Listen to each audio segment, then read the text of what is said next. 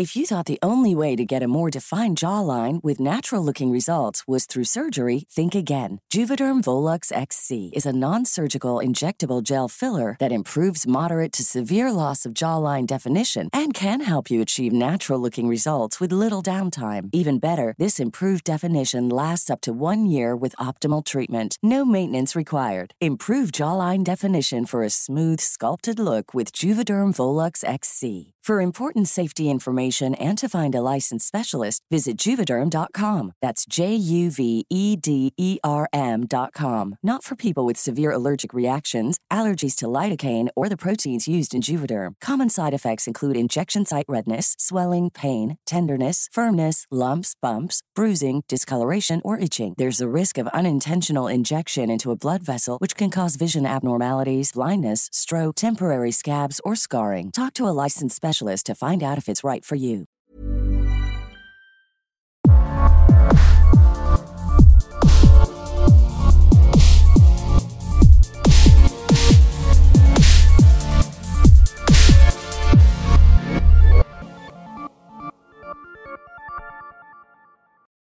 Hi, welcome to Horror versus Reality.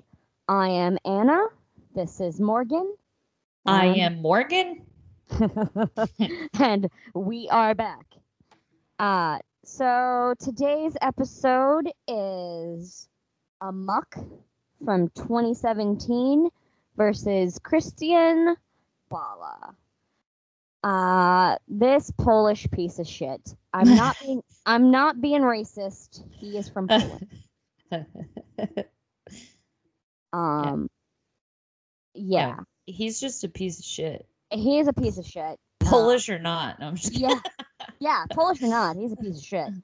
Um, yeah, he uh is a self-serving asshole, and you will hear all about it uh, throughout how he's portrayed in the film and how uh, he is in reality. Both are assholes, self-serving assholes. yeah, very arrogant. yeah, um, very thinks they're the smartest person in the room, but they're definitely not. Yeah, like Yeah. sociopath on a Yeah. level of four out of ten. Yeah. Uh, you know that guy in your college philosophy class? Oh that- my god, that was my ex-boyfriend. Seriously. yeah, he is that guy, the one who speaks up and has arguments with the professor a lot. Oh yeah, that was him. Yeah, he's he's that guy. It's also one of my friend, my dear friends, who's Oh still god. who's still very much one of my close friends. Oh man. Well, if he's listening, he knows. And if my ex is listening, you know who you are. You Georgie, egotistical you're not prick. a sociopath, um, but you did enjoy a rousing conversation with our professor, and that's fine.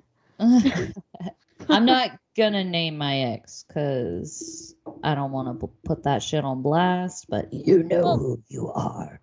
Right, but I mean, yeah, um, Georgie and I are still great friends. Um, I don't, I don't see him. He lives in Canada, but uh, hi, Georgie.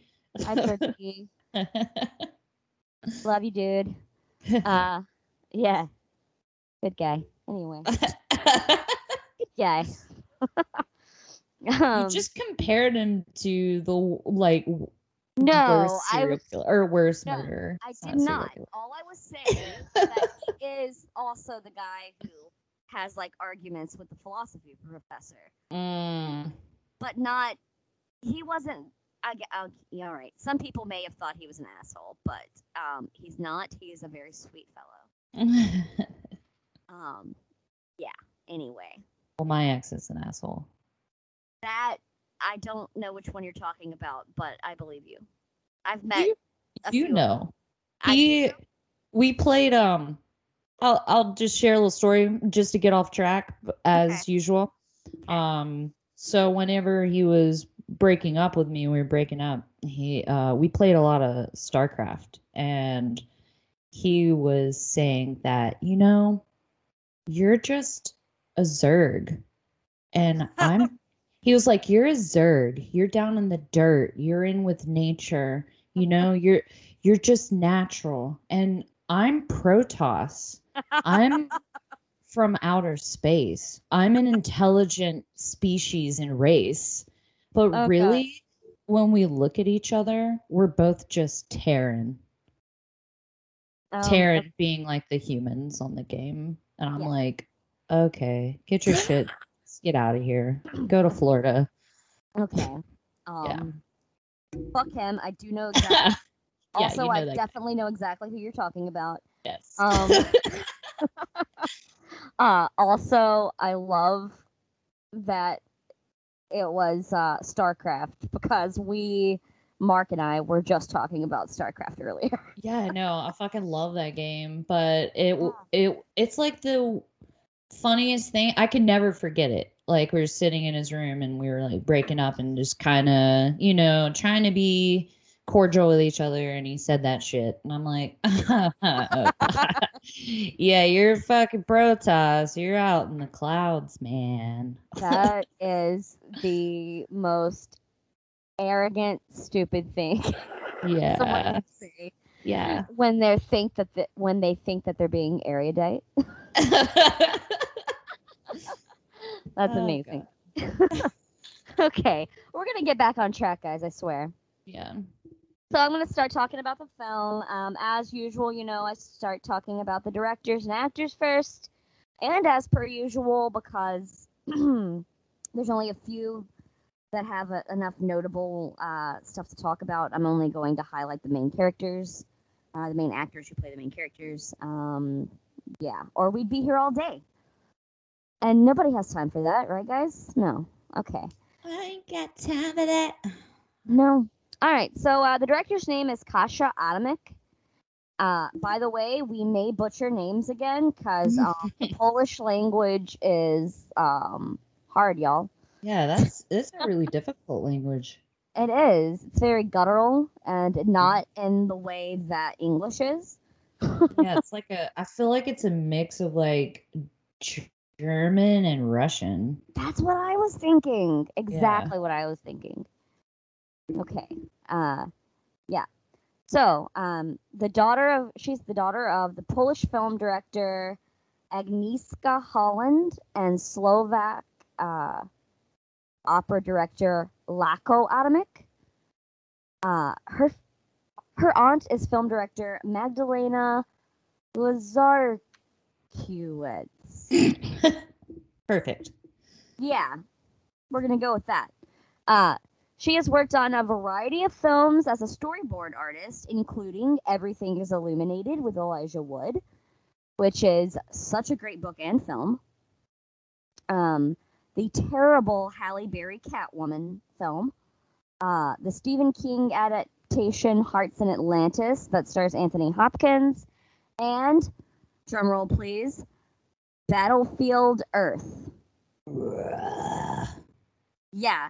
She worked on what is widely considered one of the worst films ever made. John Travolta plays an alien, and it was written by L. Ron Hubbard, the creator of Scientology. Have you seen it? I have not. It is the worst movie. It's the worst. I've only heard bad things. I've never had a desire to. Yeah, give it a it's like so, it's so bad that it's cringy and you like have to turn it off. I suffered through it and was like, this is fucking terrible. It's terrible. Oh man. It's very cringy. Yeah. Yeah. I think the only reason that John Travolta is still in Scientology is because they've got dirt on him. And Oh yeah. And they won't let him leave. I'm not gonna say he diddles kids, but No, I think he's gay. oh, he's definitely gay.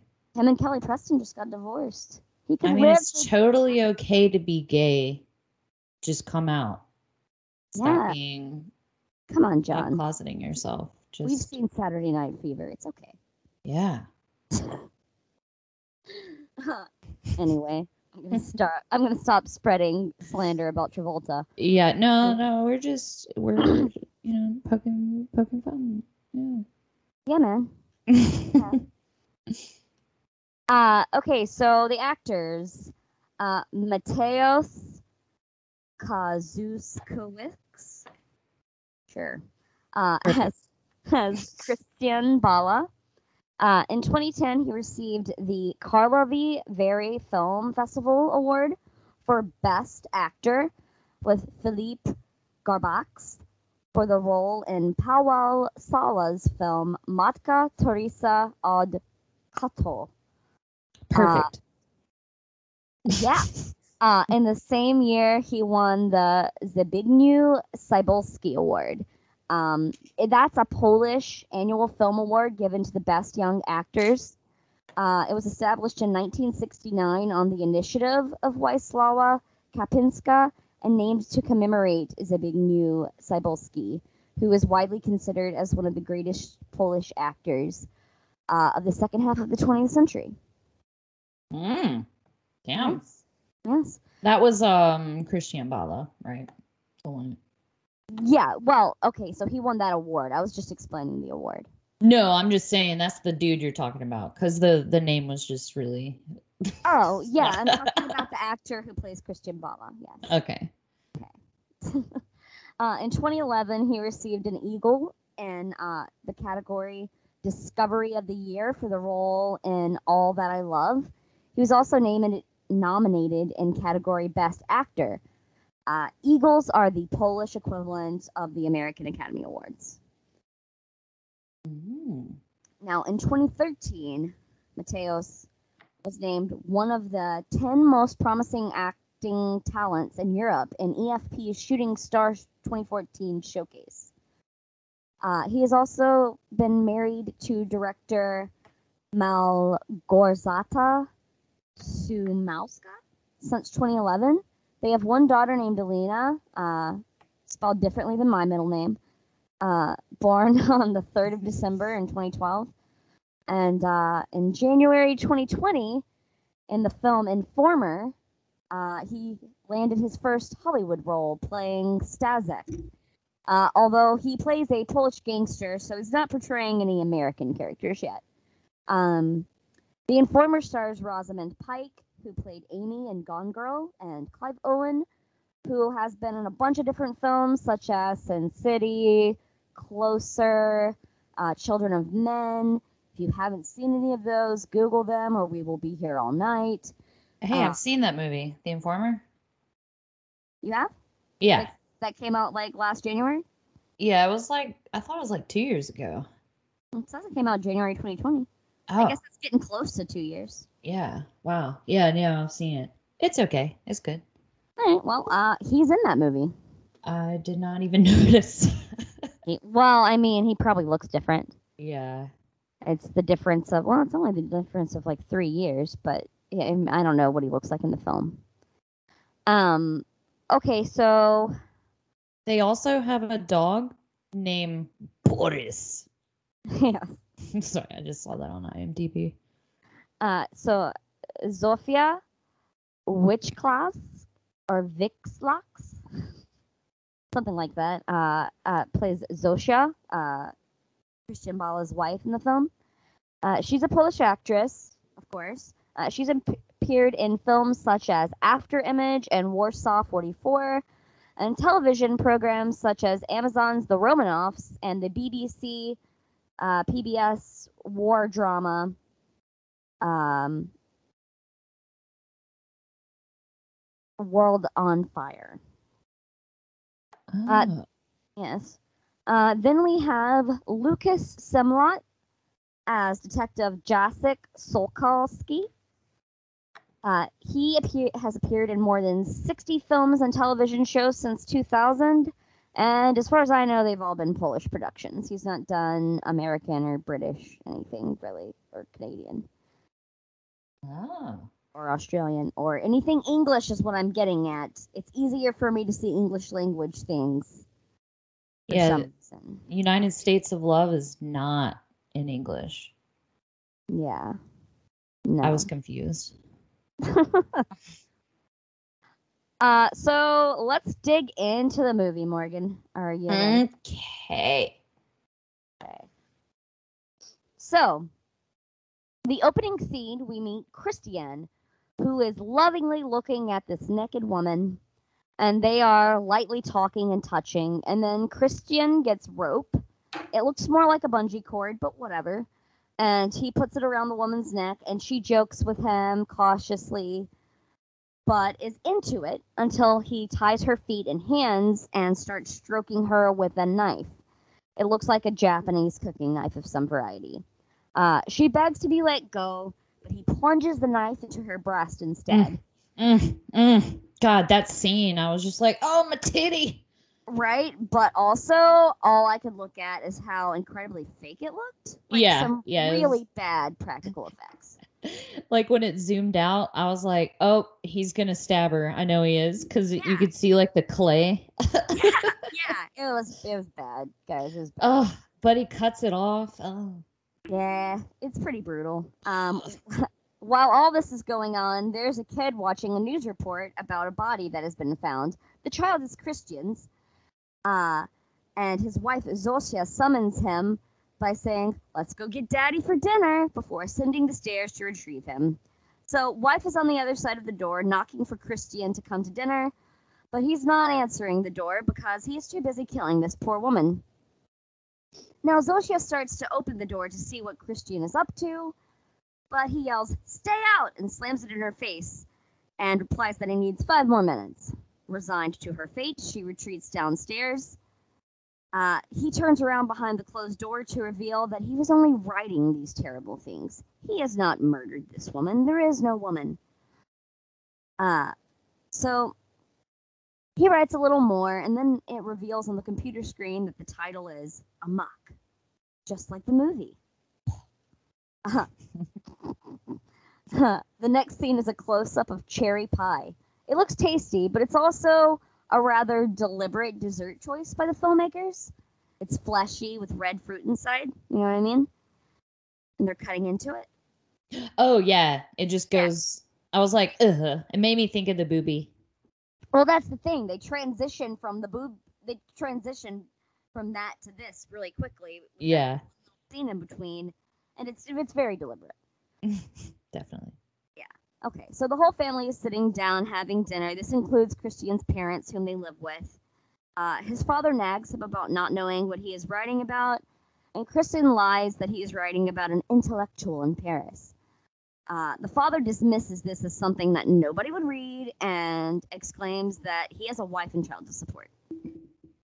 The following day, Krystian, his wife, and their toddler son, Chris, are walking along the beach. Uh, Zosia complains that she's tired and she wants to go home to put Chris to bed. Uh, Krystian pulls her close and points to a spot in the water, indicating that that is where the previously mentioned body was found. Yeah, he like grabs her fucking face. He's like, look Yeah. at it. Yeah, it's like, aw, calm down, bro. hey, dude, you're really into this. You're really intense, man. Some really intense energy coming off of you. Whoa, quit harshing my mellow. Yeah. Um, she's like, that's sick, and storms off. Uh, and he just like grins really happily. It's really ghoulish. Uh, next, Krystian is in a philosophy lecture, and he is too busy highlighting uh, something about the murder in a newspaper to pay any attention to his professor, who is trying to get his attention. Um, and he's talking about Nietzsche, by the way, the professor is. And the professor calls Krystian out for not listening, but Krystian happens to be quite well versed on Nietzsche, as we will see later in the movie. Um, back to the uh, family home, young Chris is caught trying to go into his family's room and begins to cry when he is scolded by his mother, uh, his father's room. She tells him that he isn't allowed in Daddy's room and reminds him how easy it is to upset Daddy. Uh, the child cries and says that he wants to see the pictures, but she isn't sure what he's referring to. So she sits him in front of the TV and curiously uh, creeps back up this upstairs to peek into the room. Uh, the door's locked, but she picks it with a bobby pin from her hair and finds the room's walls to be covered in crime scene photos and like stuff about the case. And she's really shocked and starts breathing really shallowly and freaking out. Um, and then cut to four years later. we hear a phone call uh, to the police about the murder of Maurizio uh, or Maurice Razuski, the murder, uh, the murdered fellow from earlier. The voice tells the police that they know who killed him. He wrote a book about it, and all the clues to solve the murder are in the book. It's called Amok. Uh, the tip line clerk brings the murder tip to someone in the back to get it to the new inspector, Sokolsky. So, so the inspector goes up to the cold case files to compare facts from the case to the details of the book, and soon he employs several other cops to comb through the novel to find leads. One in particular, uh, one scene in particular is pretty fun when the cops complain, "Why not get a literary crit- a literary critic or something? We're not cops. This isn't some dead poet society. Oh, Captain, my Captain." Uh, that's a great movie. yeah. Um, so he also reaches out to Krystian himself to help with the investigation. He already strongly suspects that Krystian is the murderer, but hopes he can get some more information out of him. And he does at first. Krystian tells him that whoever killed Razuski had intimate knowledge of the police handbook on subduing and arresting. Sokolsky realizes that a page in the police manual shows the hog tie method that the killer used to a T.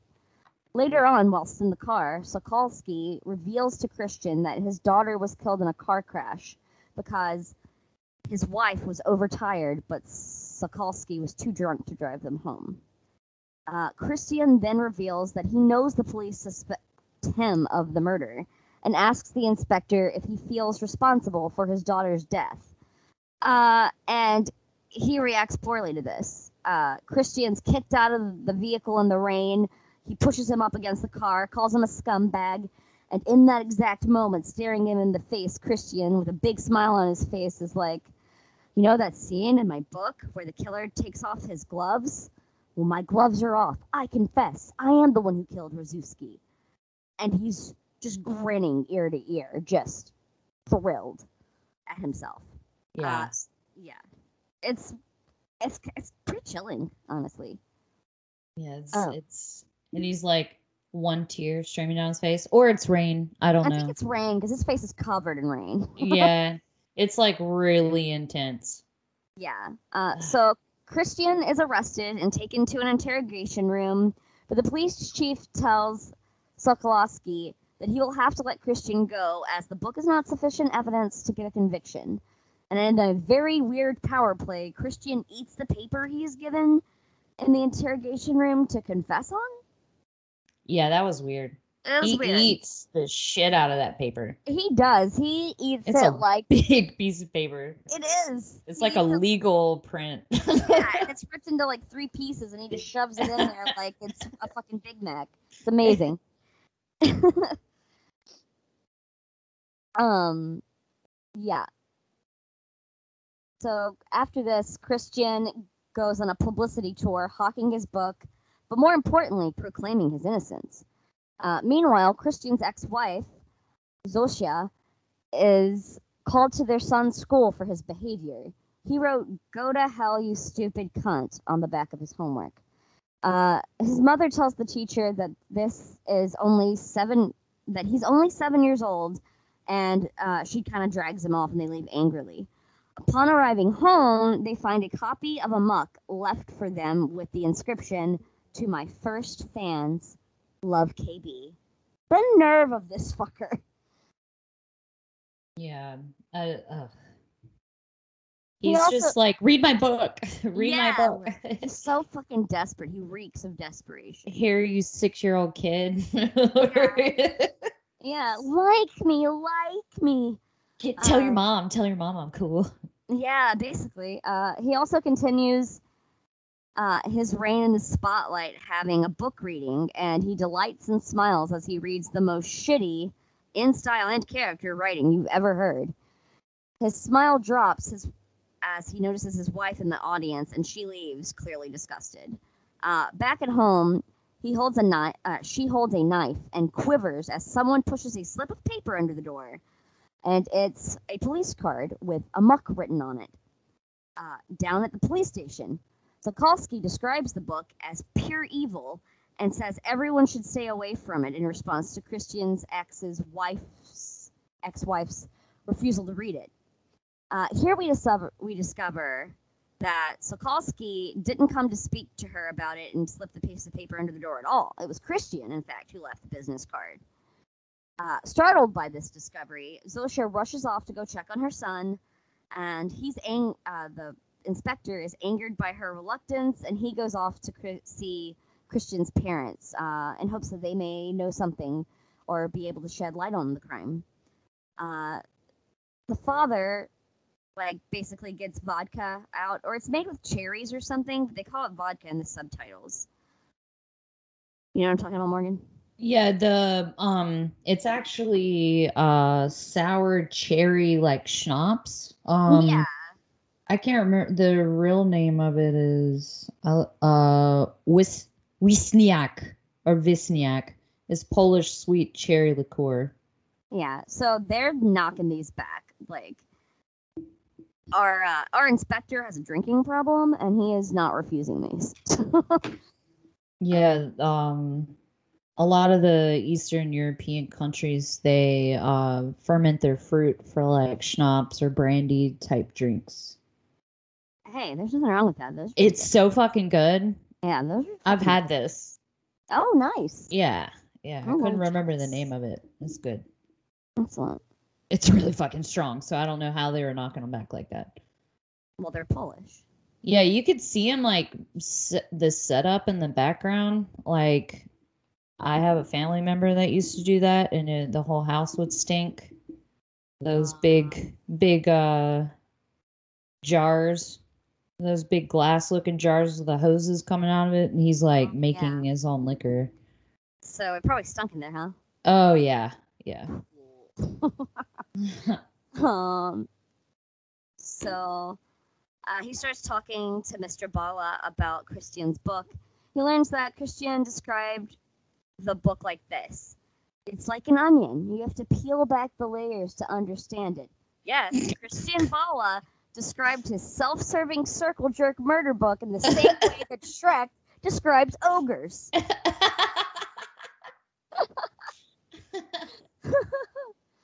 Uh, Mr. Bala tells Sokolsky that Krystian is good with fixing things, um, computers and telephones mostly, and that he would fix broken ones and then sell them for money. This sparks something in the detective's mind, and he hurries off. Back in his car, he rings up a fellow detective to look into Mr. Bala's Allegro account because Krystian has been using his father's account during the time he was writing his book. Allegro is basically Poland's eBay for anyone who isn't Polish. And judging by our analytics, that's 99% of our audience. Yeah, I had no idea what it was. And I, I mean, I figured it out after watching the movie, but Sure. Uh, but yeah, but shout out to our one Polish listener. we have one. We love you. Yeah. We love you. And your Uh, liquor. Yes. Uh, so, while still on the phone with his colleague, um, Solos, Solosky, Sokolos. Oh my God. Sokolsky. Jesus, Mary. Okay. Sokolsky arrives at his home, and he like cat like creeps into his own home with his gun drawn, and uh, he hangs up the phone like on his colleague uh, and he pushes his bedroom door open enough to catch his wife and an unnamed lover going to Pound Town. Oh fuck yeah! It's like really hardcore doggy style sex. Yeah, I was gonna say I phrase it like this because they're going at it doggy style, hard and fast. And she's wearing pretty cool lingerie. She is. This is not lovemaking. This is fucking. this is hardcore fucking. yes. Uh, he looks away in disgust and then he shoots. And he drives off in a hurry just as the cops are on the way to the house. He stopped off at a roadside diner. Uh, the inspector has a beer and checks into a motel for the night. It's here we learn that he didn't kill his ex wife or the lover. He just kind of shot at them or off in the house. Uh, and we discover through this, uh, we discover this through an angry and horribly toxic phone call uh, between him and his wife. He calls her a slut and a cunt several times and tells her that he was this close to killing her and her fuck toy. Uh, she reacts so rather calmly to all this.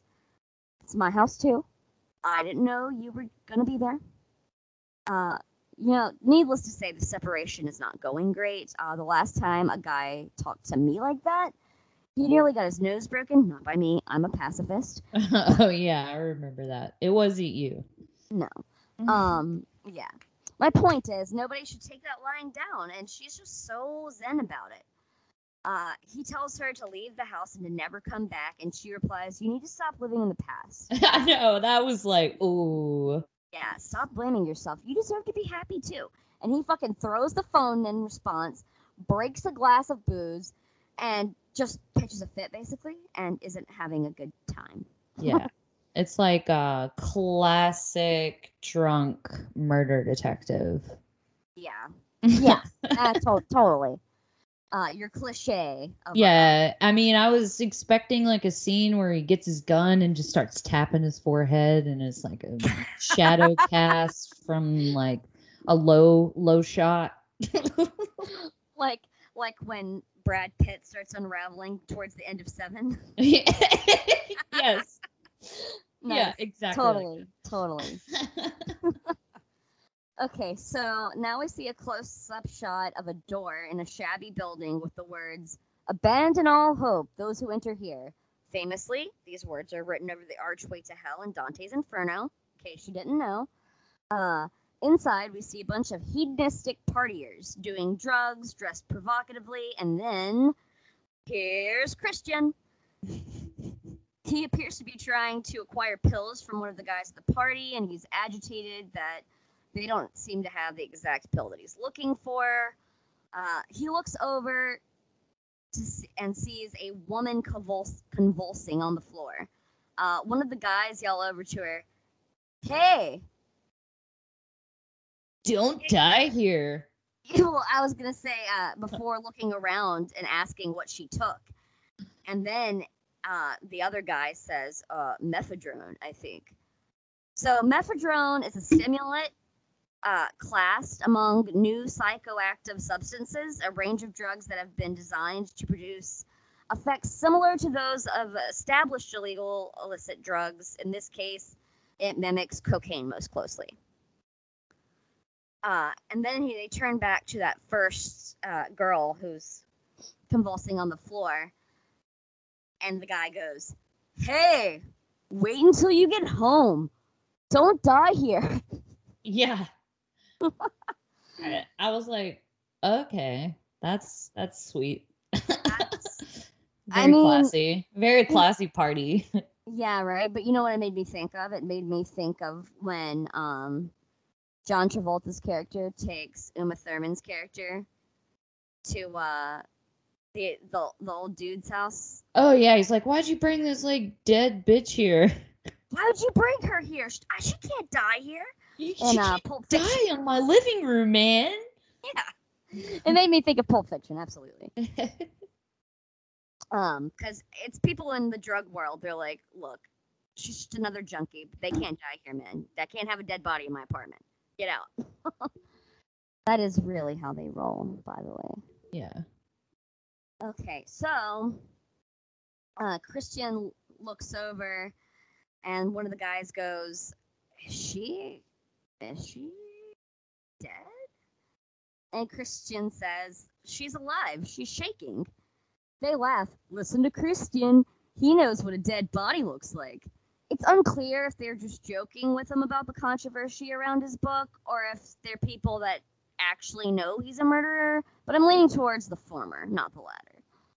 Um, then this sloppy, strung out girl recognizes Krystian from TV and takes him to the bathroom for sex. Yeah, and he is fucked up at this point. Yeah, he's it made me feel like I was on drugs. yeah, right. He's fucked up. She's fucked up. Uh, she asks him if he will choke her, and imag- and he starts to imagine that she is his ex-wife. Uh, he begins to choke her as she asks, "Hurt me, kill me." yeah, and then uh, he snaps back to reality, and he hears that cops are like breaking into the party. So he beelines it out of the bathroom, upstairs past a bunch of dancing people, uh, warns the two pillheads from earlier and jumps out the window to a lower story balcony. Uh, he smiles as he hears his friends yelling about not wanting to go to jail for possession. My buddy Robot got 25 years per, for possession, man. Yeah, they kept saying that. They did. They did. Well, I mean, that's drug addicts for you. yeah, like kept screaming it. Oh, yeah. So the pillheads are whining about the lack of a fire escape and being afraid of heights, while Krystian is standing on the edge of the balcony, and they are at least five stories up, probably higher. I think they're higher than that because the building across I could count. I think it was like twelve. I can't remember. I knew it was at least five, and I didn't feel like counting. So Yeah, the They're high, um, he's high up. yeah, they're really fucking high. yeah, it's high. So he pulls his phone out and texts Zosia, "The living being is only a species of the dead." it's so fucking stupid. And it's a quote by Nietzsche. It's Uh, still stupid. No, I know, but remember, he loves Nietzsche. He He's like- Nietzsche. I'm a philosopher. God is dead. He's such a nerd, and not in a good way, like the the negative term of that word. Yeah, he's like, I read three philosophy books, so I'm a philosopher. I'm, Again, we all know this guy yeah, the postmodern philosopher. who works at Starbucks and is never going anywhere. Tommy, and plays bass in bands until he gets kicked out because he's a little bitch. he plays bass in a ska band. yeah. I'm calling out somebody there, probably. Somebody Yes. feels somebody feels so seen. Somebody feels hurt right now. Yeah. he called me a bitch. Yeah, he uh anyway, he then turns around and sees the cops and a bunch of partiers staring at him from the windows. I like how they're saying jump. There's like a few people are like, jump, do it. Yeah, that's what I was about to say. A bunch of them are going jump and like laughing at him, and then he starts laughing, and he's just totally lost touch with reality. yeah, he's Um, tripping face. Yeah, he was tripping balls. So he bursts into his attorney's office the next day, declaring that he will take a polygraph, uh, admitting that he was the one who called the tip in about his book at the beginning of the film uh, because his book sales were low and he had to do something. He also tells his lawyer that he lied about Sokolsky kidnapping him at one point and torturing him, all just for attention. So now Krystian is being polygraphed and uh, he's doing a breathing technique that we see represented as him floating in water. And this floats over to an underwater car, and the inspector's daughter is screaming inside. And then Sokolsky startles awake, to water leaking down on him from the ceiling. It's a pretty good transition. yeah, Uh, it is. I liked it. yeah, and then the inspector gets a phone call from his colleague informing him that Krystian has just finished taking the polygraph and they are waiting for the results. Naturally, he rushes down there. Oh, before that, he vomits everywhere. he does he does do that. He does that. Um, so naturally, he books it down there. Krystian has passed the polygraph, and the only real evidence that they have is that Krystian sold a Nokia on Allegro that happens to be the same model that the victim owned that was never found by the cops. Unfortunately, it's not enough to charge him. Uh, Krystian is released, and the police chief tells Sokolsky that their little book club is over cut to a visibly sleep deprived inspector driving to the middle of nowhere smoking a cigarette. He stops and opens the trunk to reveal that he has kidnapped Krystian. And he has rope. Uh, he, he pushes Krystian toward a river and he hog ties Krystian uh, just like he did to his victim. Our inspector pushes his head down under the water and then brings him up like a waterboarding technique, sort of, and says, They'll never believe that I kidnapped and tortured you twice. You fucked up. Uh, they're both so unhinged at this point. yeah. Um, yeah. Uh, but the detective, the detective then starts remembering his daughter drowning, and he pulls Krystian out and resuscitates him. Um, Zosia leaves a voicemail for Sokolsky about Krystian's creepy text message, and asks him to come over. So later at Zosia's, Sokolsky tells her that quoting Nietzsche is unfortunately not a crime. Uh, And while at Zosia's, he like walks over to her, and on the counter, he's like, "Oh, where'd you get that knife? Because it's a distinctive sushi knife, not unlike the one mentioned in Amok." Um, she tells him that she got it for cooking school, uh, for sushi specifically.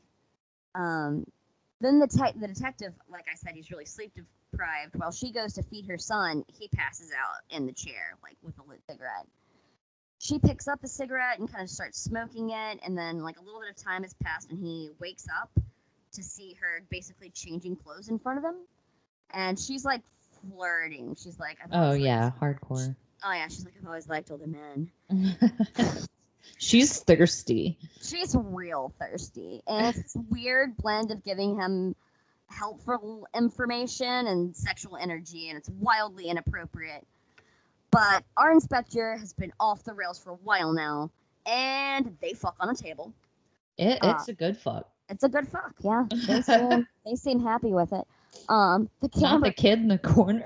i was about to say the camera pans I'm to young sorry. chris watching them and then the camera pans to the tv and now we're in the future and we're watching krystian's trial and another transition to krystian in jail getting a letter from sokolsky saying that he is looking forward to his next book that's that's it they just kind of wrapped it up real fast at the end there yeah, the the the scene with the kid though, I felt so fucking bad. He's like just watching his mom get railed by this old cop.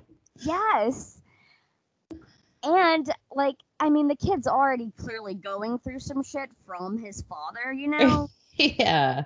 this poor kid is gonna grow up to be like his dad, probably. Yeah, just at least take it to the bedroom or like wait till the kid's gone. Make sure he's not in the house if you're gonna get railed. Yeah, Um, like you know what it reminds me of? It reminds me of that scene in Orphan where they're they just start banging in the kitchen. Oh yeah. God. And What the fuck, guys? Don't just bang. like, if you have children, don't just start passionately banging in the kitchen if your kids are home. Especially like kinky, like hardcore stuff. Like, I promise, having been a child that just walked in on my parents, uh, yeah, we, it's like we have a, I, I don't know, a sixth sense about it. We don't know that we're gonna walk, that we're going to, you know, have our eyes burning forever. Just know that we should go towards this room in the house. you can hide nothing from your children. yeah, seriously. They find everything. Uh, yeah. So I think we're gonna take a quick break, and then Morgan's gonna tell us about this piece of shit's real life.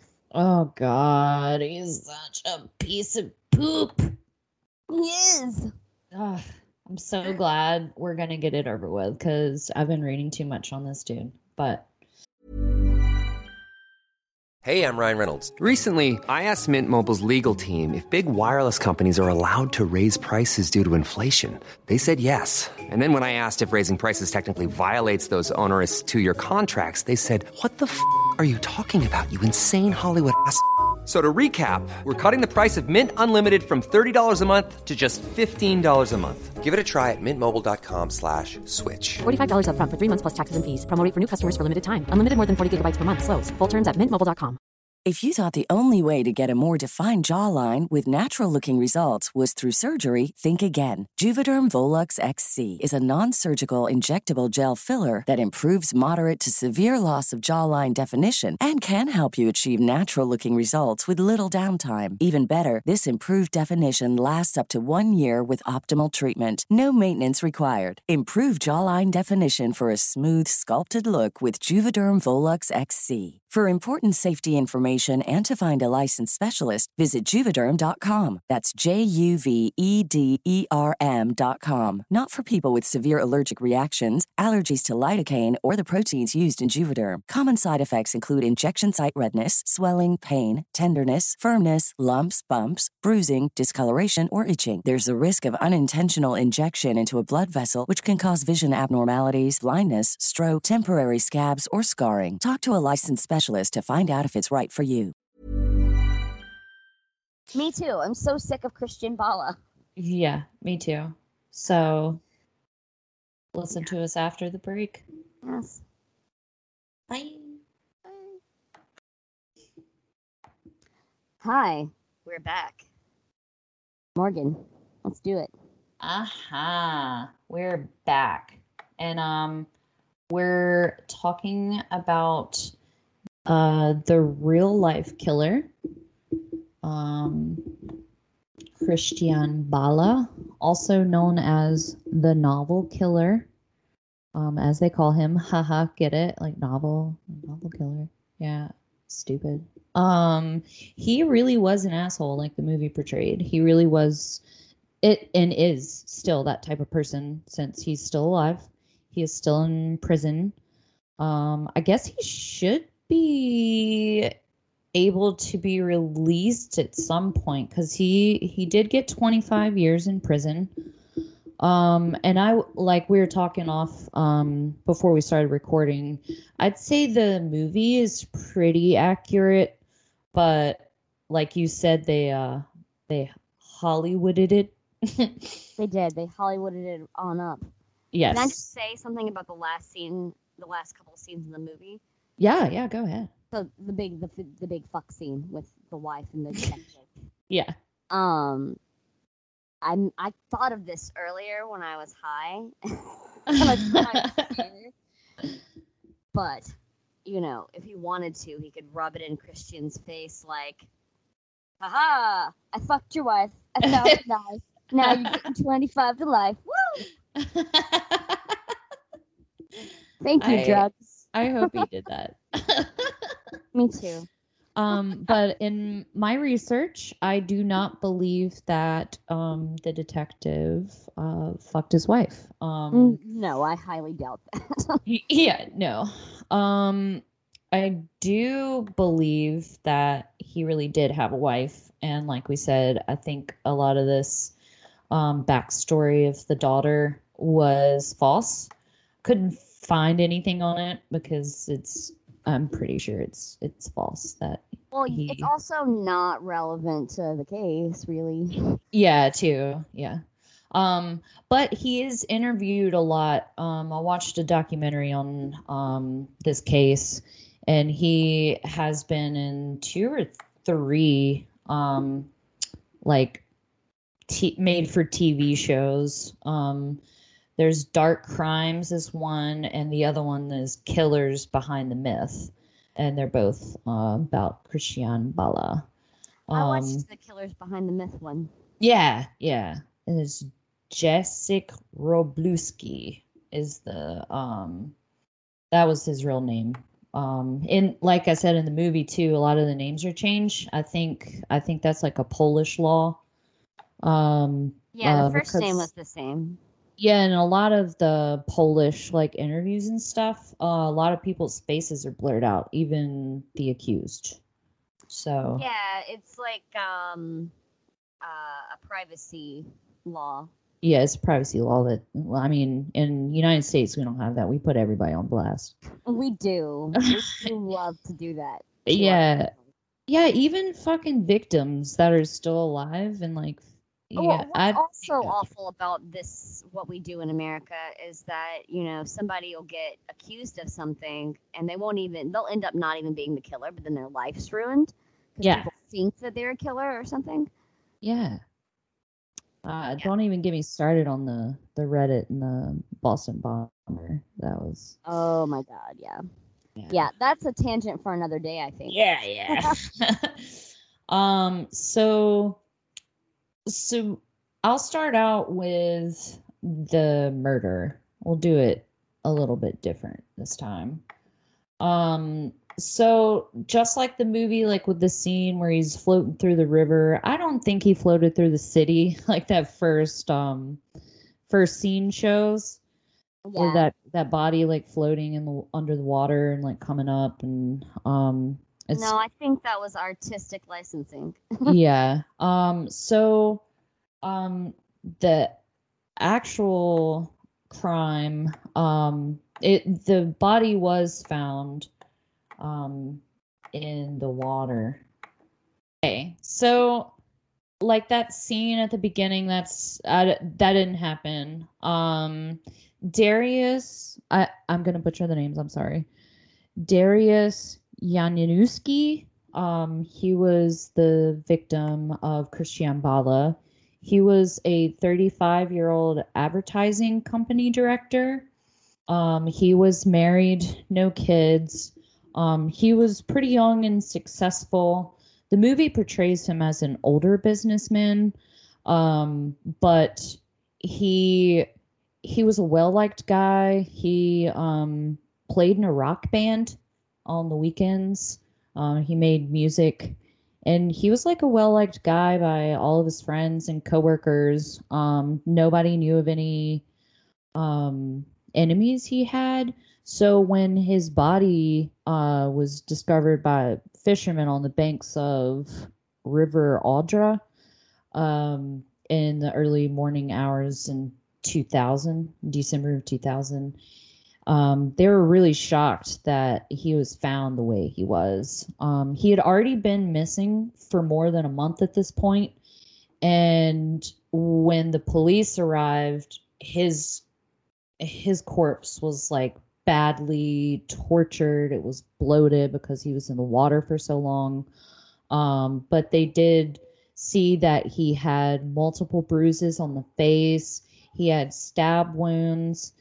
And um, the pathologist later would report that um, he had to have been without food for at least three days because when they found his body, um, his stomach was empty and his intestines were completely empty of food.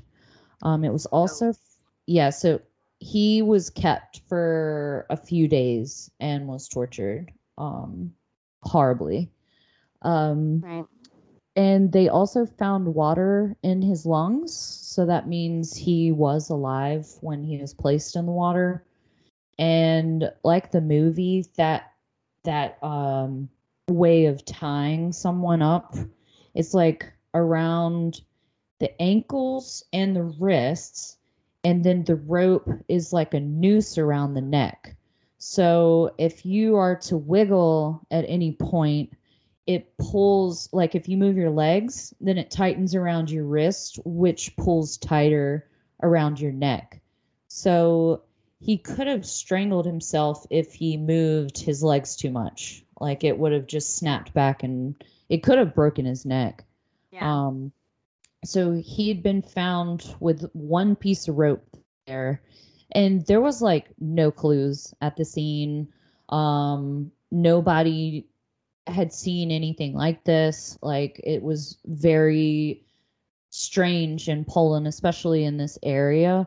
Um, they were thinking at first that it was like a gang crime or like a mafia crime because of the brutality of it but the way that he was stabbed so many times, they were like, somebody really hated this guy. But when they were investigating, he was like super loved. So they're like, okay, this is strange. Um, I have something to interject. They actually Yes. they actually say in the movie Krystian's character does. He says, you know, that's how killers get caught having a motive. Ha. Yeah. And like it's in his book too, he mimics that way. I I guess that thought of it being motiveless, but he's just so arrogant that he couldn't admit that he was jealous. And I think Yeah. that's what it boils down to for Yeah. Bala. Um so Januski's body was so deteriorated and horribly tortured. Uh, his his widow refused to identify the body, so uh, Januski's mother had to go to the morgue and identify his body. But the only way they found it was a birthmark on his chest. Um, that's the only way she identified him, and they they say it in the movie. That is accurate. Um, and that's how they identified him and that is also in the book as well. Um, although the the book in real life, it's a female that gets murdered, not a male. Um, Uh, it's the book in it's a female that gets murdered in the book and the film as well. yeah, yeah so it's it's very similar um Yeah. and um he doesn't cut off his he he never cut off his breast he did stab him in the side um so so after this they were questioning everybody. It was a pretty big case at this time already because it was just such a mystery and the media dubbed it the perfect crime.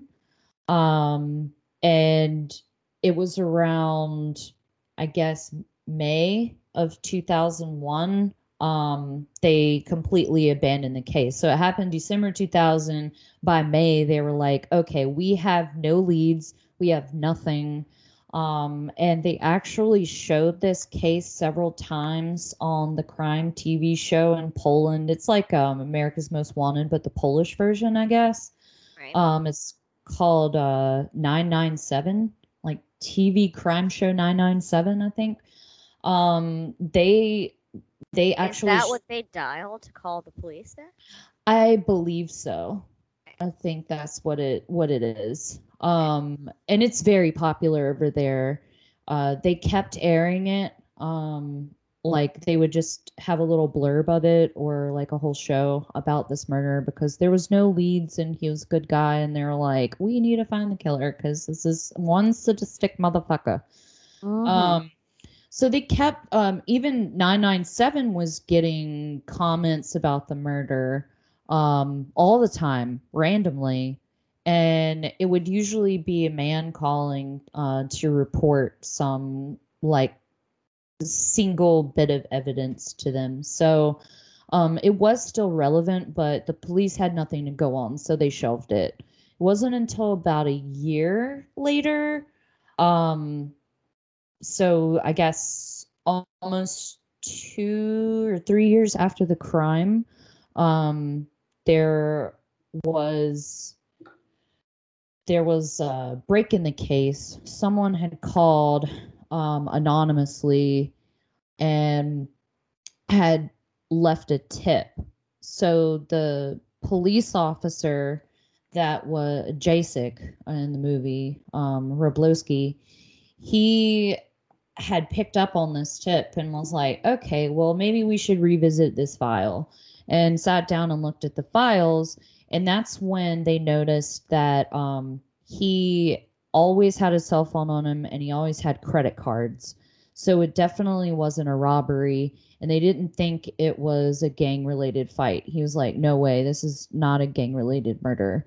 Um, this is like a definite murder with a purpose.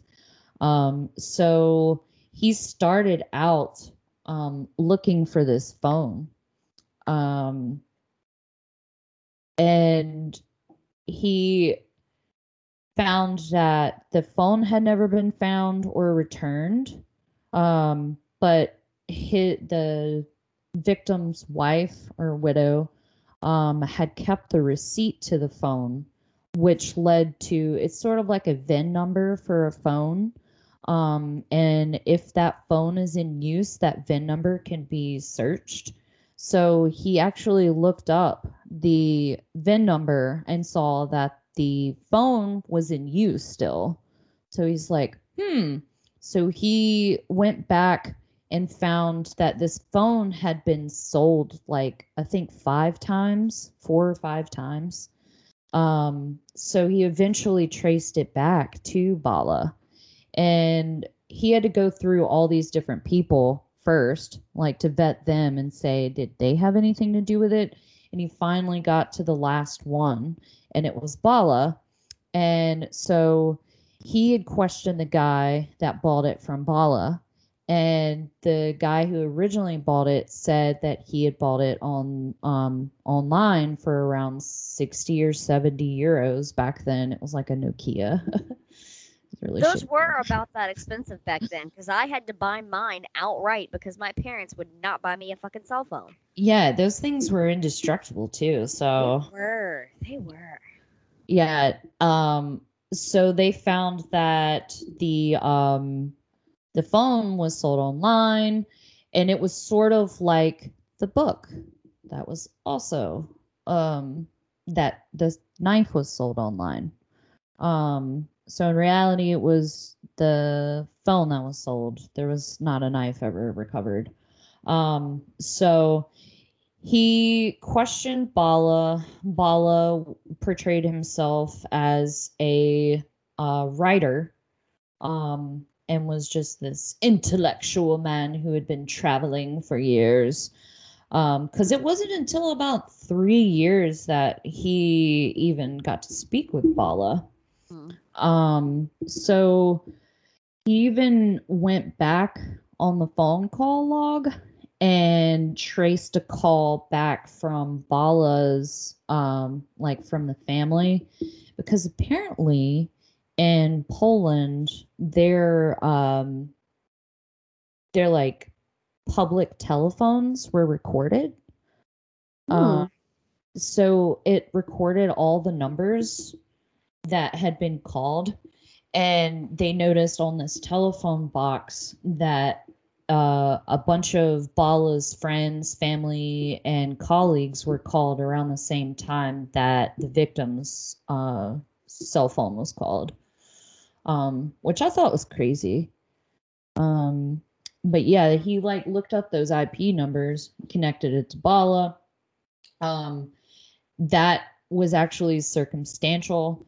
So he started ha- uh, questioning Bala's family and friends. He he didn't want to get them involved at first, uh, but then when it started being more likely that Bala was the person, and he started questioning them as well. He learned about his blog.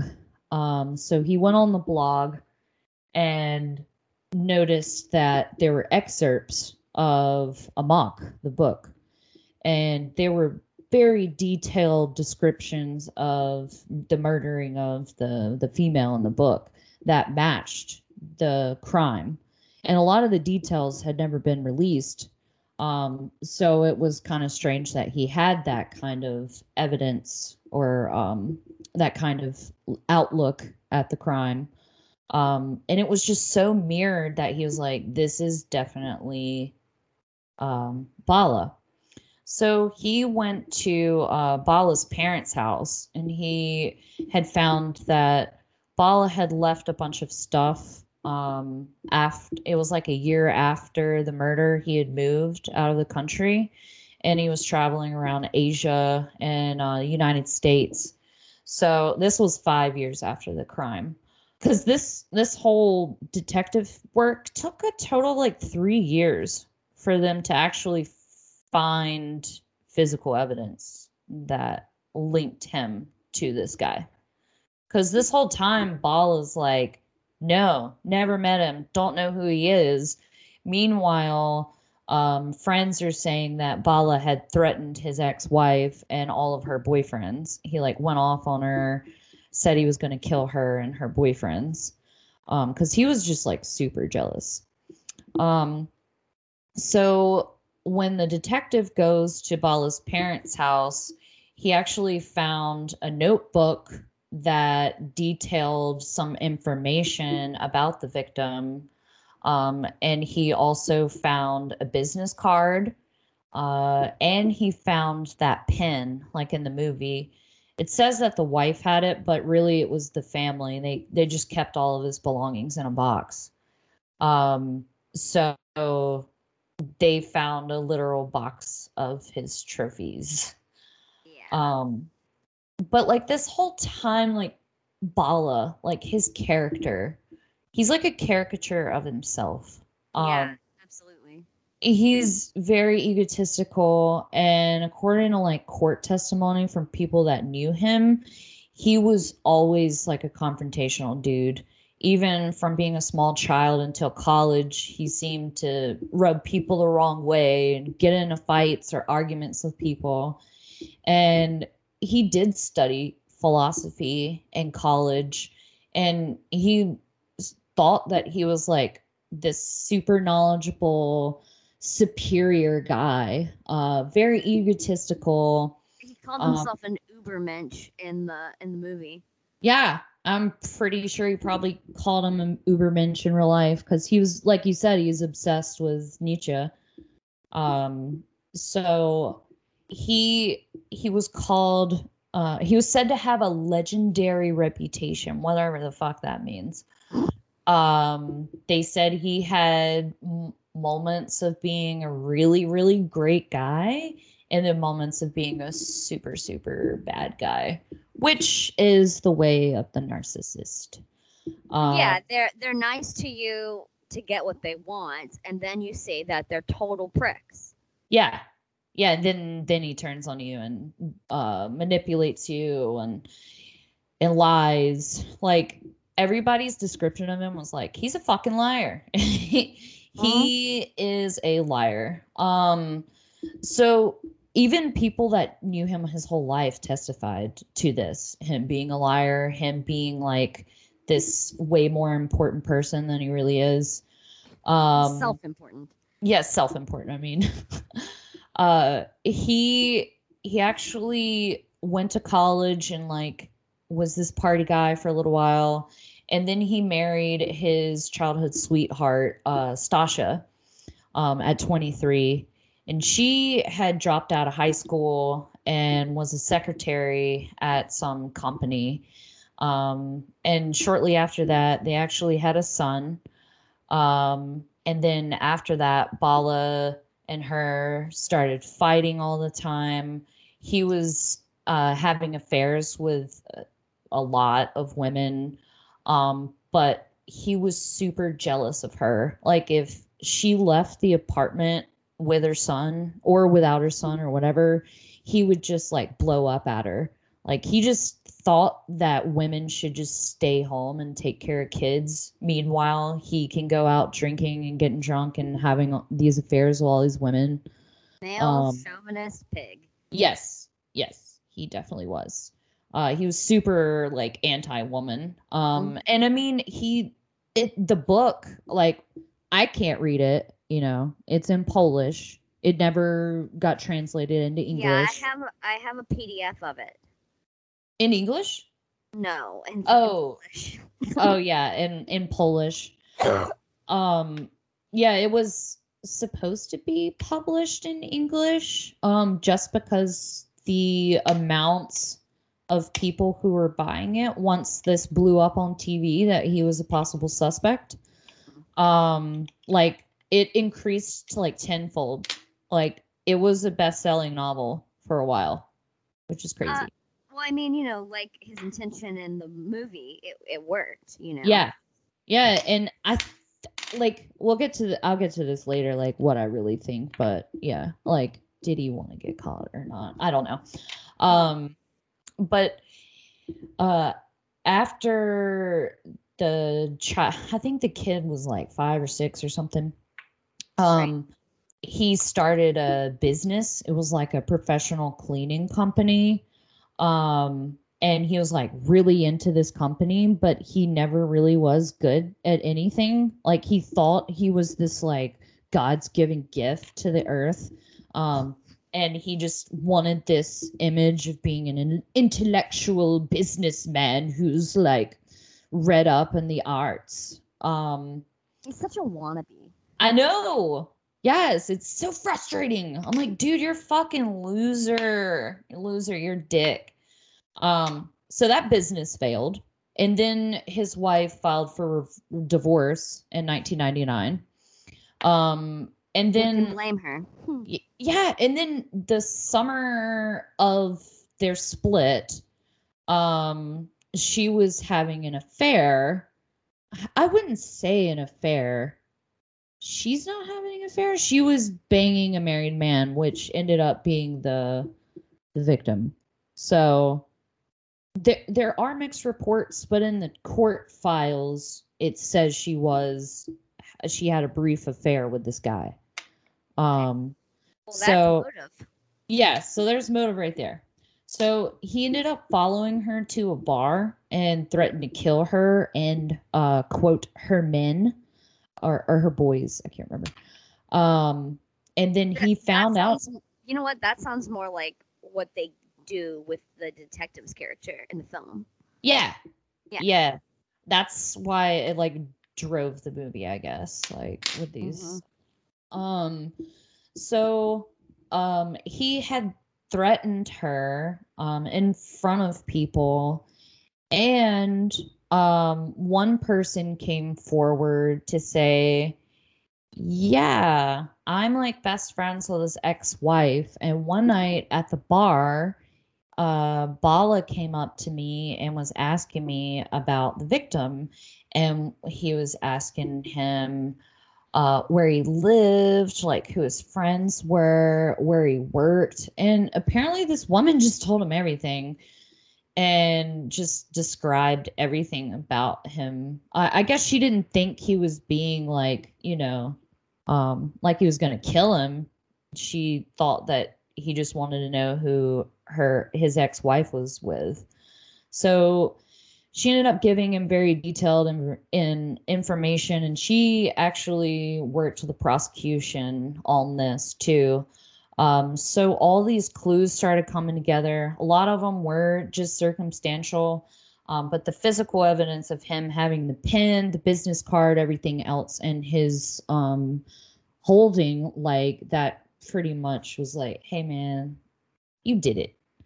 Um but it another person um, said that a few weeks after the victim's death and uh, it being all over TV, he was drunk with some friends and he had screamed out that he had already killed one of his ex wife's lovers with a rope and then bragged about it and kept talking about it. And and somebody said yeah he said he killed him with a rope or a tie cord i can't remember.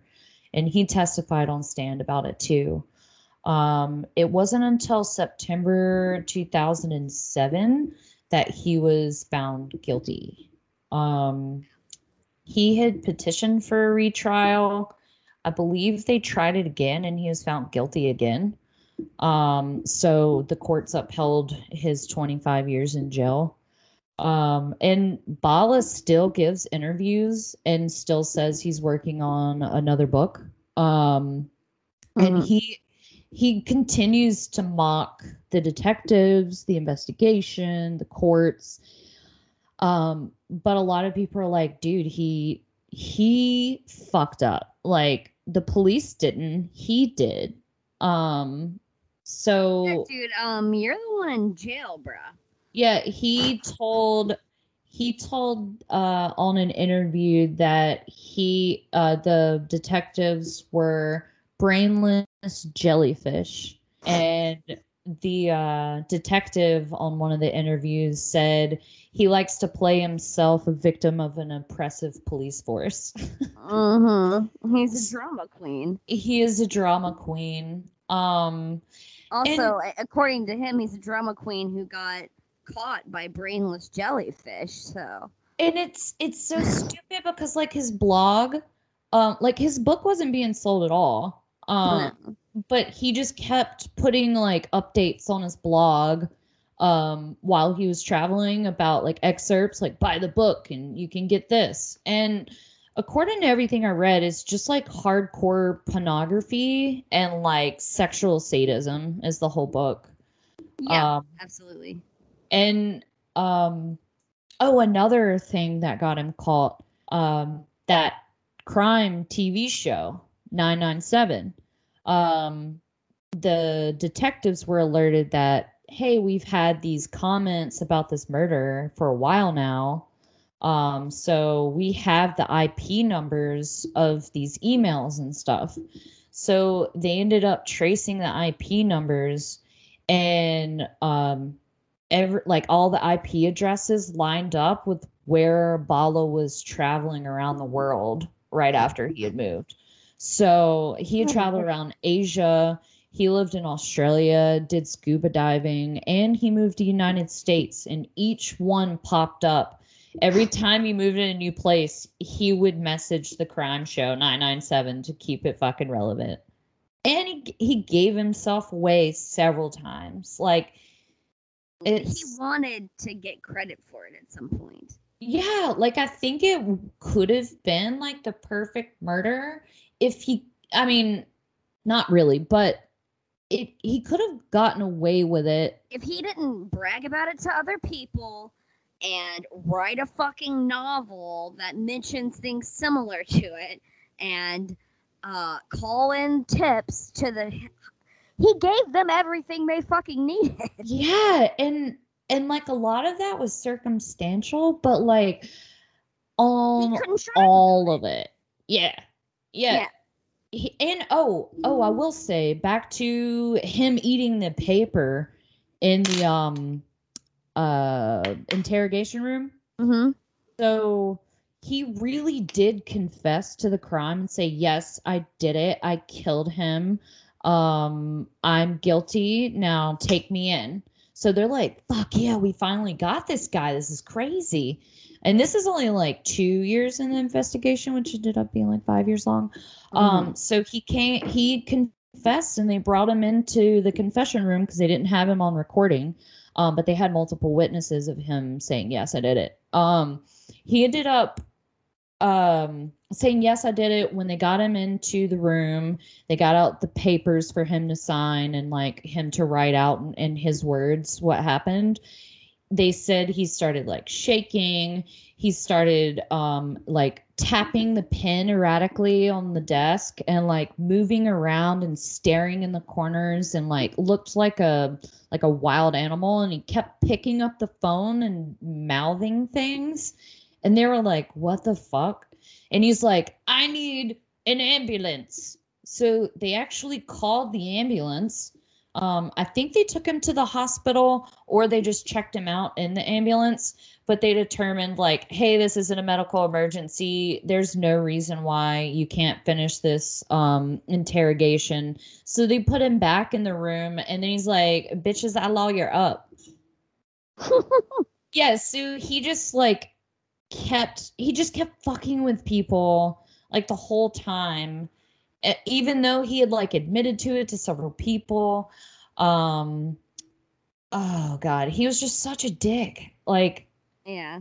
he he fucked himself uh, uh, like he can't he still doesn't admit to it. He still says he's an innocent man. He's just a, a great writer um and the Great and he was ass. he was upset that he wasn't allowed to reference his book in court like Aw. yeah so Aw. the judge the judge was like no the book's irrelevant because we can't use it as evidence and like stop referencing your book and he like got visibly upset in the courtroom like super pissed like that he wasn't able to like point out an excerpt in the book um and the police actually greatest Polish novel. yeah I'll have you know. yeah and the detective um he did go off of the blog but he also went off of like evidence i mean the blog did give him a lot of clues um but really didn't solve the case. It's really i think he did a really good job of detective work like finding out the ip addresses and all that like the the phone. It took a little bit um but every time he'd present his case or like evidence they're like it's not enough so he kept having to go back and get more evidence. And i think it was just him and like two other people in this case i believe. That's those are the only like three people. Determination. yeah. and and like he really did have that goat skull on the wall and that was his. And, and he did have like a shitty little room to do his detective work. Um and he kept that skull on the wall and he said it reminded him of a hunter catching prey because he was he was the hunter um I I saw that interview. yeah. Yeah, there was there was a t- couple of interviews. Some of them were in Polish. I just like watched just to get like body language from people. Mm-hmm. Um and Bala is just like always arrogant little fuck. He's just uh he looks like a mouse. He does. He's very mousy. Yeah, he's very mousy. Um Uh, Yeah. Movie, star version him was slightly more attractive, but also yeah. weirdly attractive. Weirdly attractive. I mean, I will say, I think the weirdly attractive man was the the cop that had all those issues. I'm like, oh boy, I like your baggage. I know, right? I'm like, dangerous, sexy. I saw a picture of him when he's younger, and he's he cleans up nicely. yeah, yeah. I was like, dang, because I was looking at at him too. I was like, dang, he's kind of cute s- in a weird way. These like big piercing blue eyes, blonde hair. Oh yeah. Yeah, and that lady who's uh, the uh, Krystian Bala's ex-wife in the movie. She's like, I like older men. I'm like, me too, lady. No, I'm just kidding. Sorry, mean- Andrew. I mean, we all know how I feel about James Spader. oh yes, I was about to say James Spader. Uh, but Did he in- tip his fedora to you? No, I'm just kidding. Mm, yeah. Give it to me, Red. oh yes. Yeah, so um I found like whenever I was doing research for for this um case there was another one um sort of like it um it was a Chinese man. Did you read that? The Ch- it's I- called The Guilty Secret. No, I did not read that. So I think we should cover this, but I don't know if there's a movie about it right now. Well, Um, that's kind of the key thing there. I know, but there's like two books on it. I don't know if there's there may be a movie. I haven't googled it. Um Well, I mean, we could maybe do a Patreon episode or something. yeah, I mean it seemed it's crazy because this Chinese writer uh Liu Yongbiao, he had written this book called The Guilty Secret. And oh my then, god. Okay, I do know what you're talking about. Um, yeah he write it's like a female author who she's like a writer and she had killed a bunch of people and like never got caught and it ended up that the writer of the book wrote his crimes too the same thing Okay. Okay. Uh, send me links to that, and we'll talk about it more off the pod. yeah so that reminded me of that and the dexter uh catfish killer Yeah, and uh, someone else that we're definitely going to cover as well. Um, okay, so I think that about wraps up that portion, huh? So, uh, Mo, what have you been doing in your free time? I've been crafting. Oh, Yeah, I've been crafting. I watch. I'm watching that. Um, uh, the hot cherry, f- new hot brand cherry. new, brand new cherry flavor. Yeah, brand new cherry flavor. It's really good. No spoilers, please, because I'm I'm still only on like episode three or four. Don't worry, I finished it, and I pledge not to talk about it until you are done. It's so good. But I've been crafting. I- I um finally broke out a bunch of stuff that I've been collecting over the years. I had this like giant craft box and I literally pick up like washers and shit on the ground all the time and I put them in jars. So I broke out all my jars of like broken jewelry and stuff and I made a really cool fairy door with like moss and popsicle sticks and it, it was really fun. It's cute. I've seen it. I, Yeah. uh, yeah, I like it. Um, I burnt myself so much with that fucking glue gun. Oh my god. Oh no. I burned my fingers. I think I have a scar from hot glue somewhere. Oh dang. No, mine wasn't that bad. Um, but yeah. Hot glue gun hot people. Yeah. so what have danger, danger. what have you been up to? Hmm, I've been up to a few different things since we last recorded. Just getting ready Uh, for spooky time? What? Getting ready for spooky time? Spooky season? Uh, you know, you know me. I'm spooky year round. yeah. Um, I literally watch horror movies year round, all the time, almost every day. Uh, it is how I relax. I'm a weirdo. I also fall asleep to true crime podcasts. it's just how I am. Um, so yeah, it's always spooky time for me. But no, I've been playing video games as I always do.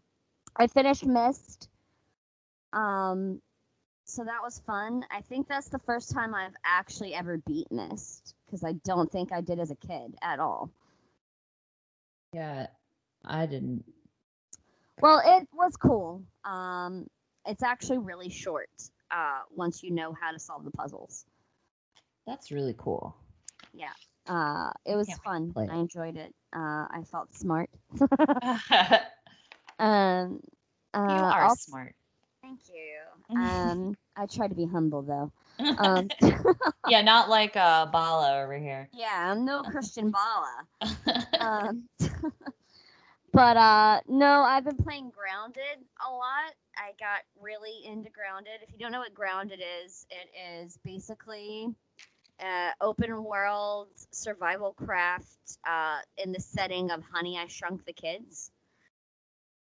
You're like a tiny little teenager, and you're in a backyard, and um, you know everything is terrifying because you're tiny. oh, that's cool. It's like a giant ant you can ride. Uh, you can't ride the ants. They're not like su- you're not that tiny. Um, you're like around the same size as an ant, I guess. Um, you kill like weevils and shit to eat. Can you like bounce on mushrooms? Um, you can't bounce on mushrooms, but you can build with mushrooms, and you can Oh, that's so cool. you can make like mushroom bricks. Oh, you said you can eat them? Yeah, you can eat them too. Is psilocybin in the game? No, no, it's uh just family a kid friendly. just starts tripping face. No, it's family friendly. Um, you the scariest thing in the game is there are wolf spiders Ugh. And orb weavers, and they screech like a cat when they see you, Oh. and it's don't fucking terrifying. And they're huge compared to you. Um, and they kill you in like two hits if you don't have like super upgraded armor and shit. Um, so it's like a, a giant in Skyrim. yeah, just fling yeah. you across the world. You, well, it's it has better uh better mechanics than than that. okay. Uh, they actually had the option to keep that, but people kind of liked it, so they kept that glitch in. Bethesda did. it's so fucking great. I know. Um, but yeah, so it's a fun game. Um, because the night is dark and full of terrors, and I am um faint of heart when I'm in a video game. Like I love being scared in video games because it's way more heart pounding uh, than watching a horror film. And let's face it, I'm dead inside at this point. Um, so uh, yeah. I'm dead at this point. Well, you know. I feel you. Yeah, I'm very numb to all the things I've seen. Are you comfortably numb? I am always comfortably numb all the time. Um, yeah, so uh, I've just been. I made a tower, not a tower. I made a road in the sky, basically, so that I don't have to risk running for my life from a wolf spider every now and so you built a ladder to heaven. Uh, kind of. It's not that high. Um, but yeah, it's like a skyway that I can travel across the map to like POIs that are important without uh, having to be on guard all the time. what are caterpillars like? There aren't caterpillars. There are grubs. Oh. You have to like dig them up, and sometimes they're a larva, and the larva attack. The grubs don't. Huh. Then, you, then you just have a shovel in your hand. So you you quickly switch to something outside of the shovel. you have weapons? Yeah, you can make weapons out of things. If you kill, like, and they ha- there's levels of weapons too. So like, you can make one out of pebbles, and that's like your base level one. And you make like a hammer and an axe, and you can chop grass and build. And then uh, you can, after you kill like a spider and uh, you know some like bombardier beetles and stink bugs, you uh, can make upgraded weapons that are stronger and kill things faster. And then uh, things aren't scary anymore. And then you're you don't come across a cat. Oh no! See, there's nothing that big. There's a crow that flies around. Ooh, love crows. Yeah, but he doesn't really like interact with you. Oh, Um, okay. There's a giant koi fish that can kill Hmm. you in the Oh. pond. Um, but yeah, no, it's fun. I'm uh just building a lot because uh I use that as a relaxing thing in between moments of sheer terror. Uh, it's a great time. Uh, I'm really enjoying it. Uh, it's available on Xbox uh, Game Pass if you have an Xbox. I have. I do. Andrew does. Okay. My Xbox is like Xbox One. No, I mean, mine is too. Um, mine's an Xbox One S. oh no, mine's not an S. It's just Xbox One. Oh, Um. yeah, I have I have a uh, newer model than that, but not I don't have the brand new one that's like still sold out everywhere. yeah, no, we don't have that either. Uh, I don't think anyone does. I mean, Unless they you're clearly do, but Bezos. Jeffrey Bezos. Oh, Nico Burnham. Yeah, don't. Please don't. We Yeah. can't afford it. We love you though. um, yeah. So I also finished brand new cherry flavor, and what, what else have I watched? I've really only watched movies for the podcast. I, I watched uh, the movie that we're doing next week, uh, which is Frenzy. oh yeah, I still need to watch that. It's pretty good. It, it's a little slow at first, but then it kind of hit get hits the ground running and snowballs. Um, I didn't think I was gonna like it as much as I ended up kind of liking it. Uh, I swear I've seen that movie, the Hitchcock movie. Yeah, I, I think I've seen it. well, a rewatch would still be good, Oh yeah, yeah. just in I'm gonna watch case. it. I have to watch it. I know, I know. Um, yeah. What else did I do? Oh, oh, the other big thing I was gonna talk about. I have been following two big cases in the news like a hawk. like- oh yeah. like I think everyone in America is. Honestly, at least if you're a true crime fan, you've been following this probably. Yeah. And that is the Gabby Petito case and the Murdaugh murders in South Carolina. Yeah. Uh, so yeah, so Gabby Petito. This actually just I just found this out while we were on break. Uh, so they found her body. Well, they found a body, right? they found a body that is consistent with her description, which is very specific because she has tattoos. Yeah. Yeah. So they pretty much found her body. Allegedly. Well, it came. It's I'm just saying. allegedly. It's not confirmed, confirmed, but it's been reported by reputable news sources. Like yeah, we're York just not gonna be like the Boston bomber case. No, we're not going to declare that she's definitely dead, but they did find a body that looks remarkably like her. Yeah. It's likely that she has passed. It's very probable that it's her body. yeah, it's highly probable that it's her body. Uh, you know, It's so sad. It's super sad. Um, I think the boyfriend did it for sure. Oh yeah. Yeah, I, mean, like how the family came out and was like, he is not missing. He is on the run. Please stop saying he's missing. Thank you. Yes.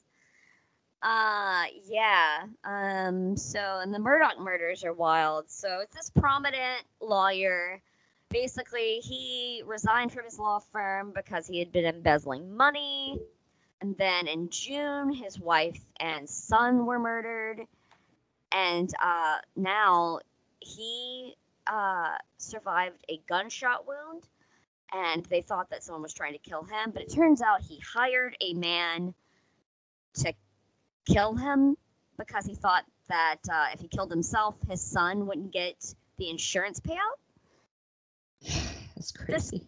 This guy is such a hot mess. And yeah. There's apparently other murders that have been like covered up by his family. Um, there's a great podcast if you want to listen like more about this. It's called the Murdaugh Murders podcast. Um, check it out. It's great. Um, yeah, because I cannot do it justice because there's so many wild details to this case. Yeah, yes. it's all over the place. Yeah, I mean, uh, it's crazy. Both both stories are really wild. I feel like. Uh, yeah. So that's really all I've been up to. Um, so I guess we're going to, uh, like I just said a minute ago, we are doing Frenzy with uh my friend Allie. Uh, next week. I don't know how she wants to um be presented to the world. I don't know if she wants to say her last name or not, so I'm just gonna call her Allie by now for now. Uh, yeah. So Allie, uh, we're gonna cover Frenzy with Allie next time, guys, and that is versus uh, John Christie, the depraved killer of Ten Rillington Place. Yes. Yes. Uh, so join us for that uh, next time. You have anything to add, Mo? Uh, stay spooky. Sure. yeah, Um, that's that's all. yeah. Just Keep those uh keep those creepy vibes, man. Yeah, just creep it up. Just creep. Do Uh, the creep. yeah, do the creep or the what's the um shit the director uh, uh ba- ba- ba. oh my god. He says look down, close your eyes, now like tilt your head down, look up at the camera. What is that? The stare. Oh, ah, damn. I can't remember. Oh, I'll remember it later. Yeah. Listeners, you know what I'm talking about. Just do creepy stares at people, okay? Yeah, like uh like uh what's his name in Psycho? Yeah. Norman Bates. Norman Bates. Do the Norman Bates. Do the Norman Bates. Just don't don't kill your mom and dress in her clothes and then kill random women at your hotel though. Yeah, you can dress in your clothes, but don't kill random women, women at your hotel. Yeah, and don't kill your mom. No. She made um, you, Yeah. whether you like it or not. Yeah. Unless your mom tries to kill you and it's absolutely self-defense. Yeah. Yeah. That's Yeah. like the only time. Yeah. Or she's like or you're in one of those countries where assisted suicide is legal and she's like Terminally ill. terminally ill. Yeah. Yeah. But it wouldn't be murder. Well, I know. Is- okay. Anyway, uh yeah, don't don't kill your mom. Bye guys. So, bye.